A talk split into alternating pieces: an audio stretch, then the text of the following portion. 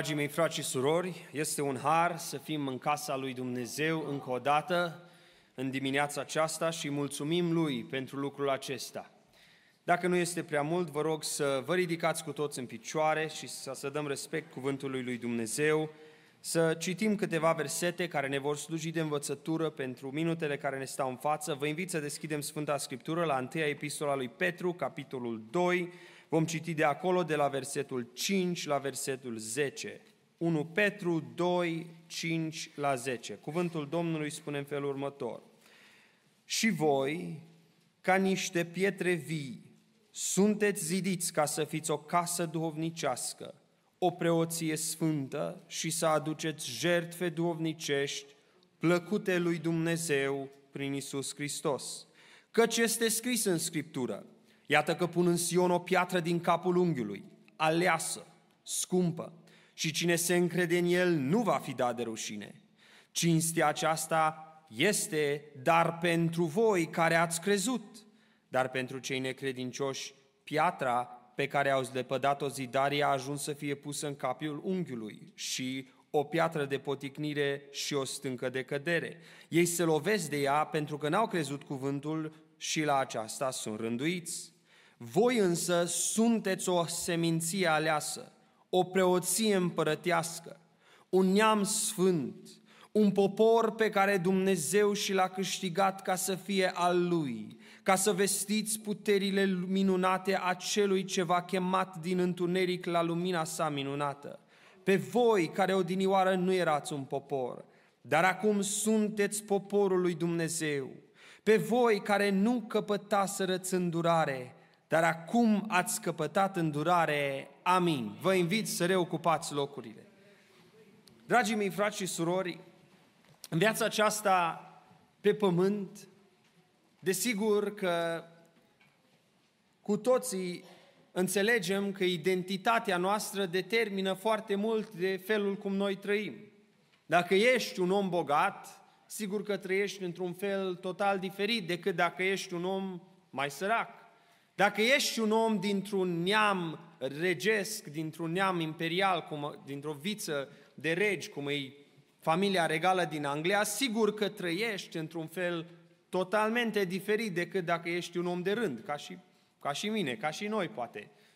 Dacă ești un om care vine cu, dintr-o istorie foarte profesională, cu un bagaj istoric al familiei sale renumit, cu foarte, foarte vestit, sigur că trăiești foarte diferit decât un om care poate vine în țara aceasta imigrant, cum suntem majoritatea dintre noi. Identitatea care noi o avem, cine suntem noi, ne determină foarte mult felul cum noi trăim. Identitatea noastră, precum o știm, vestită prin cuvântul lui Dumnezeu și felul cum Dumnezeu ne-a rânduit să fim, ne-a chemat pe fiecare primordial, dragii mei frați și surori, este identitatea de a fi copil al lui Dumnezeu. Și pentru aceasta se merită să spunem, slăvit să fie Domnul. Este un har să fim copii ai lui Dumnezeu. Apostolul Petru, când scrie versetele acestea insuflat de Duhul Sfânt și transmite mesajul acesta bisericii, sfinților, cu siguranță că sunt mai multe aspecte cuprinse în versetele care le-am citit, Însă unul dintre ele este acest aspect al identității, a ceea ce suntem noi. Versetele care urmează, versetele care sunt incluse în acest pasaj, care ne atrag atenția la comportamentul nostru, la felul cum noi trebuie să trăim, la scopul care noi îl avem, sunt toate legate de identitatea care o avem ca și copii ai lui Dumnezeu. Și sunt mai multe exemple, mai multe metafore, mai multe ilustrații cuprinse în acest pasaj care ne vorbesc despre identitate. Observăm câteva dintre ele. În versetul 5 începe cuvântul lui Dumnezeu și ne spune că noi ca niște pietre vii. A fi o piatră vie implică ascunde-ne un mesaj al identității noastre. Ba mai mult, spune cuvântul lui Dumnezeu în continuare în același verset, sunteți zidiți ca să fiți o casă duovnicească, o casă, un alt, o altă ilustrație care din nou cuprinde în ea un aspect al identității noastre.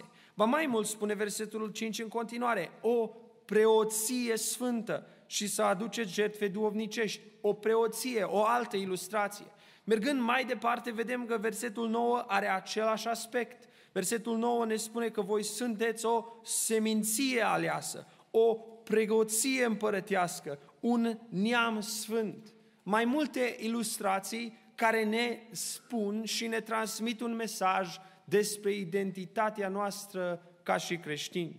Într-o vreme când, mai ales în societatea în care noi trăim, oamenii și popoarele care au venit în această țară se diluează și își diluează etnia, identitatea, toată, tot bagajul lor patriotic cu care au venit, de unde au venit, încercând să se asimileze într-o societate nouă, mai ales pentru noi care cunoaștem lucrul acesta de prim plan, pentru că suntem imigranți în țara aceasta, cred că ne putem identifica cu importanța de a ne cunoaște identitatea, de a ști cine suntem noi. Mai ales acum când, în privința creștinilor, creștinii de, mai ales în, în, din cauza schimbărilor care se produc în jurul nostru, sunt atâta de tentați și multe biserici din lumea vestică au luat-o pe ulei, cum se spune, ca să-și se caute relevanța, să-și caute identitatea într-o lume mai modernă, într-o lume care s-a schimbat atât de mult în ultimul deceniu, în ultimul an, în ultimii 50 de ani. Însă cuvântul lui Dumnezeu prin mesajul care îl are în pasajul care a fost citit, foarte clar ne aduce mai multe aspecte ale identității noastre care ne aduc, readuc aminte de un singur adevăr, și anume că identitatea copiilor lui Dumnezeu nu trebuie să se schimbe deloc. Identitatea lui Dumnezeu nu s-a schimbat niciodată. Dumnezeu este același ieri, azi și în veci. El este credincios, cum a fost acum 100 de ani, cum a fost acum 1000 de ani, cum a fost acum 5-6 mii de ani în urmă, când a început istoria Pământului pe care noi trăim. Dumnezeu este același și El are niște așteptări care la fel nu s-au schimbat niciodată de a cu privință la identitatea noastră, la ceea ce trebuie să fim noi. Aș vrea să privim la identitatea creștinului ca și preot în dimineața aceasta. Să ne uităm la acest aspect care este menționat de două ori în versetul 5, în pasajul care a fost citit, și în versetul 5 și în versetul 9, de faptul că noi suntem chemați, suntem de fapt preoți. Suntem chemați să fim o preoție sfântă, o preoție împărătească. Apocalipsa, capitolul 1, cu versetul 6, spune în felul următor, versetul 5, a doua parte, a Lui care ne iubește, care ne-a spălat de păcatele noastre cu sângele Său și a făcut din noi o, împreot, o împărăție și preoți pentru Dumnezeu Tatăl Său. A Lui să fie slava și puterea în vecii vecilor. Amin. El a făcut din noi preoți. Suntem preoți cu toții. Dragii mei frați și surori, acest lucru, această identitate a creștinului ca și preot este foarte importantă. Aș vrea să privim la câteva din trăsăturile unui preot, în special prin lumina Vechiului Testament, în cuvântul lui Dumnezeu din Vechiul Testament, ca să înțelegem ce trebuie să facem noi ca și preoți în viața de acum. Ce înseamnă să fii un preot în noul legământ. Care sunt trăsăturile preoților care Dumnezeu le aștepta de la ei, care se aplică și în viața noastră, sau privilegiile care le-am câștigat, fiindcă am devenit preoți în poporul lui Dumnezeu. În primul rând, dragii mei frați și surori, a fi preot implică un lucru foarte distinct, foarte ușor de observat. Și anume, a fi preot înseamnă a fi pus deoparte. Cine era preot în Vechiul Testament nu putea să devină preot prin niciun alt fel decât prin e, nașterea în neamul fiilor lui Aron. Din fiii lui Levi, Dumnezeu l-a ales pe Aron ca să fie marele preot, primul mare preot. Și din copiii lui au fost cei care s-au născut să fie preoți de-a lungul secolelor când s-a desfășurat credința în Dumnezeu, în poporul Israel. Nu puteai să devii preot dacă vroiai, dacă mergeai la vreo școală teologică. Chiar dacă ai fi putut plăti câți bani ai vrea să-i, să pui la picioarele celor care conduceau poporul Israel pe atunci. Nu se putea.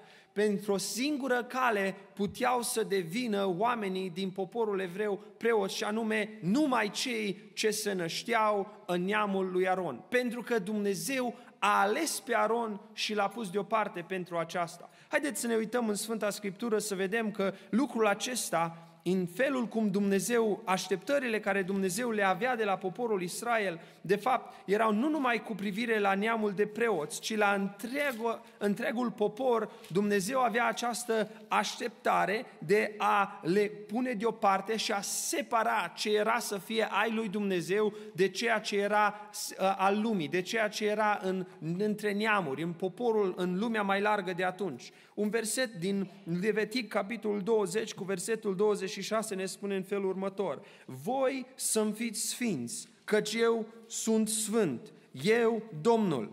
Eu v-am pus deoparte dintre popoare ca să fiți ai mei. Încă din ce privește întregul popor al lui Israel, la scară mai largă, nu numai în, dintre cei care sunt al lui Aron, ci la întregul popor, Dumnezeu privea ca și la poporul lui ca un popor pus deoparte, separat de celelalte neamuri. Cu atât mai mult dintre cei care erau chemați să fie preoți. Preoții erau selectați de Dumnezeu și erau chemați să se mențină, să fie un, un neam de oameni în neamul acesta mai mare pus deoparte. De altfel, dragii mei frați și surori, faptul că Dumnezeu a făcut din noi toți, cei care au fost răscumpărați prin jertfa Domnului Isus Hristos de la Calvar, de faptul că El a făcut din noi preoți, este o împlinire a unei profeții care Dumnezeu a făcuse în poporul Israel chiar atunci, în vechiul legământ. Uitați ce spune Sfânta Scriptură în Exod, capitolul 19, cu versetul 6. Îmi veți fi o împărăție de preoți și un neam sfânt. Acestea sunt cuvintele pe care le vei spune copiilor lui Israel.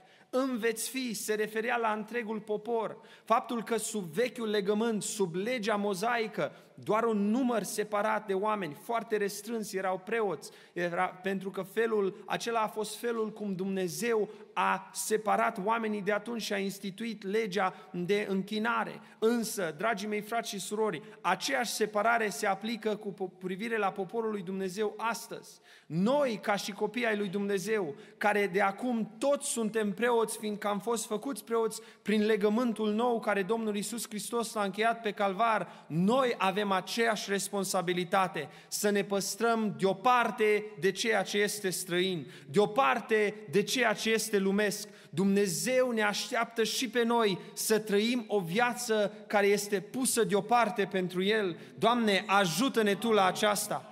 Preoții erau un neam scos și pus deoparte pentru Dumnezeu. A fi preot înseamnă a fi distinct, separat, pus deoparte. Era un, un omenire prin trăsătura sfințeniei care trebuia să caracterizeze preotul, preotul trebuia să trăiască, să fie un om diferit de ceilalți.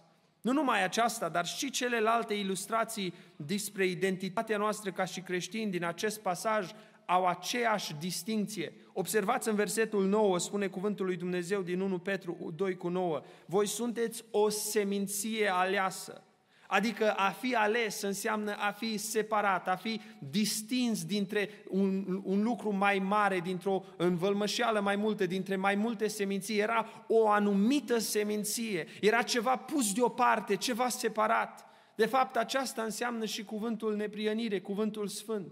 Noi, în această lume care și-a pierdut sensul, în această lume care este atât de mult condusă de firea pământească, de pofte și de o trăire care ține doar să îmbibe ferici, omul cu fericire pe timpurie care este aici pe pământ, în această lume noi suntem chemați să trăim sfinți și puși deoparte. Doamne, ajută-ne Tu la aceasta! Va mai mult, cuvântul lui Dumnezeu ne spune din Evrei, capitolul 5, versetul 1, despre scopul care preotul trebuia să-l îndeplinească. A fi preot era un lucru care te însărcina cu multe responsabilități care trebuiau să fie făcute. Și anume, și aici este vorba despre marele preot, însă această responsabilitate cădea preoților. Spune versetul 5 din Evrei, versetul 1 din capitolul 5 din Evrei. În adevăr, orice mare preot luat din mijlocul oamenilor este pus pentru oameni în lucrurile privitoare la Dumnezeu ca să aducă daruri și jertfe pentru păcate. El poate fi îngăduitor cu cei neștiutori și rătăciți, fiindcă și el este cuprins de slăbiciune și din tricina acestei slăbiciuni trebuie să aducă jertfe atât pentru păcatele lui cât și pentru ale norodului. Acest om, preotul, era intermediarul între poporul general și Dumnezeu. Preotul avea responsabilitatea, marele preot avea responsabilitatea să meargă și să fie cel care aduce jertfa și aducând jertfa să mijlocească pentru poporul care avea nevoie de iertare, pentru poporul care căuta favoare înaintea lui Dumnezeu. Asta însemna că preotul era cel care avea tangență directă cu Dumnezeu. Preoții în Vechiul Testament erau oamenii care erau expuși direct la prezența lui Dumnezeu. Poporul general nu putea să o facă. Dragii mei frați și surori, când noi am intrat în noul legământ și am devenit copii ai lui Dumnezeu, între noi și Dumnezeu de acum nu mai este niciun intermediar. Noi avem tangență directă cu Tatăl nostru care este în ceruri. Ce har măreț este acesta! Să nu trebuie să mergi la niciun om ca să rogi pe el să se roage pentru tine. Să nu trebuie să existe vreun alt pământean pe acest pământ care să fie el pod între tine și Dumnezeu, ci tu și eu să pot să merg în odăiță, să pot să vin aici, să mă plec pe genunchi, să ridic mâinile către ceruri și să mă rog Tatălui meu și să știu că El mă ascultă. Ce har măreț este aceasta! A fi preot înseamnă a avea acces direct la Dumnezeu. Și acest privilegiu ni s-a dat fiecăruia dintre noi. Slăvit să fie Dumnezeu pentru aceasta. Ba mai mult, legat de primul punct care am menționat și anume că preoții trebuiau să fie puși deoparte, a fi preot însemna că trebuia, trebuia să existe o conduită specială. Deși erau în mijlocul unui popor sfânt, preoții trebuiau să trăiască la un nivel mai înalt decât ceilalți din jurul lor. Dacă ceilalți aveau voie să facă unele lucruri, preoții erau restrânși mai mult și nu aveau voie să facă. Și haideți să vedem câteva lucruri din Scriptură care ne pun mai palpabil ce înseamnă acest punct, și anume o conduită mai înaltă, mai sfântă decât poporul care îi înconjura. În primul rând, și nu voi citi tot pasajul, dar Exod, capitolul 28 și 29, ne spune despre procesul de sfințire a preoților. Preoții trebuiau să poarte niște haine speciale. Nu erau oameni care aveau voie să se îmbrace oricum. Desigur că nu facem din, nu vreau din acest mesaj să fie doar un mesaj cu privire la vestimentația unui creștin, însă, dragii mei frați și surori, deși nu avem cu toții o vestimentație ceremonială care trebuie să o purtăm în fiecare zi, trebuie să nu uităm, ca și copii ai lui Dumnezeu, suntem chemați să trăim îmbrăcați modest, decent și felul cum noi ne îmbrăcăm, felul cum noi ne purtăm în public să fie un fel care îi dă cinste și onoare lui Dumnezeu. Preoții aveau o vestimentație sfântă și noi ca și preoți în nou legământ nu, sem, nu suntem scutiți de aceasta. Deși forma nu este la fel, vestimentația noastră trebuie să fie la fel sfântă. Ba mai mult, Levitic, capitolul 21 cu versetul 10. Observați, de exemplu, Versetul din uh, capitolul 1 cu versetul 10 spune 21 din Levitic cu versetul 10. Preotul care este mare preot între frații lui, pe capul căruia a fost turnat un deremnul pentru ungere și care a fost închinat în slujba Domnului și îmbrăcat în veșminte sfințite, să nu-și descopere scapul și să nu-și sfâșie veșmintele. Câți din, dacă ne uităm în Vechiul Testament, mai mulți oameni și nu știu eu pe toți pe numere, și-au sfâșiat hainele de-a lungul timpului. Era un fel prin care își exprimau evreii durerea, prin care își exprimau emoțiile și sentimentele care le, prin care treceau. Marele preot n-avea voie să facă lucrul acesta, pentru că veșmintele care el le purta aveau o semnificație legată de legământul pe care Dumnezeu îl avea cu poporul Israel de atunci. Ba mai mult ne spune același pasaj în versetul 4, mai sus, ca unul care este fruntaș în poporul lui să nu se facă necurat atingându-se de un mort. Ba mai mult, versetul 5 ne spune breoții să nu-și facă un loc pleșuv în cap pentru un mort, să nu-și radă colțurile bărbii și să nu-și facă tăieturi în carne, să fie sfinți pentru Dumnezeul lor și să nu ne cinstească numele Dumnezeului lor, căci ei aduc Domnului jertfele mistuite de foc, mâncarea Dumnezeului lor, de aceea să fie sfinți. Nu aveau voie să se încadreze în obiceiurile vremii de atunci. Se pare că unul din obiceiurile vremii era ca atunci când cineva murea, oamenii să-și facă un loc pleșuv, un loc chel pe cap. Preoții n-aveau voie să facă ceea ce făceau poporul din jur. Preoții aveau o conduită mai înaltă, o conduită mai sfântă, pentru că ei erau expuși direct la prezența lui Dumnezeu și aceasta necesita o viață neprihănită. Uitați încă un exemplu, versetul 13. Femeia pe care o va lua el, adică preotul de nevastă, să fie fecioară. Preotul n-avea voie să se căsătorească cu o curvă. Era o ținută, o viață care trebuia să fie trăită la o talie mai înaltă. Dragii mei frați și surori, nu aceste exemple sunt importante ca și formă normativă de viață, pentru că noi nu suntem sub vechiul legământ, însă ceea ce vreau să observăm este că conduita așteptată de la preoți e o conduită specială, mai specială decât lumea din jurul lor. Și noi, dragi frați și surori, și noi avem aceeași responsabilitate să trăim o viață care este caracterizată de o conduită specială, de o conduită sfântă, de o conduită care se poate observa felul cum noi vorbim, cum mâncăm, cum, cum ne îmbrăcăm, ceea ce facem, să se poată observa că noi este ceva special și anume prezența lui Dumnezeu. Doamne, ajută-ne Tu la aceasta! Ba mai mult, ne spune cuvântul lui Dumnezeu în mai multe rânduri și aceasta să fie ultimul punct, deși ar fi multe de spus despre preoți, mai este un lucru care aș vrea să-l subliniez și deși nu este un verset expre, m-am gândit la faptul că preoții care Dumnezeu i-a instituit sub vechiul legământ au slujit sub foarte multe circumstanțe. Ei au fost investiți în slujba de preot în pustie. Nici nu aveau măcar un loc permanent unde ritualul lor trebuia să se desfășoare. Oamenii aceștia au fost investiți ca și preoți în mijlocul pustiei. Apoi s-a construit un cort, au avut cortul întâlnirii și au învățat că era un anumit cadru în care trebuiau să-și desfășoare slujba.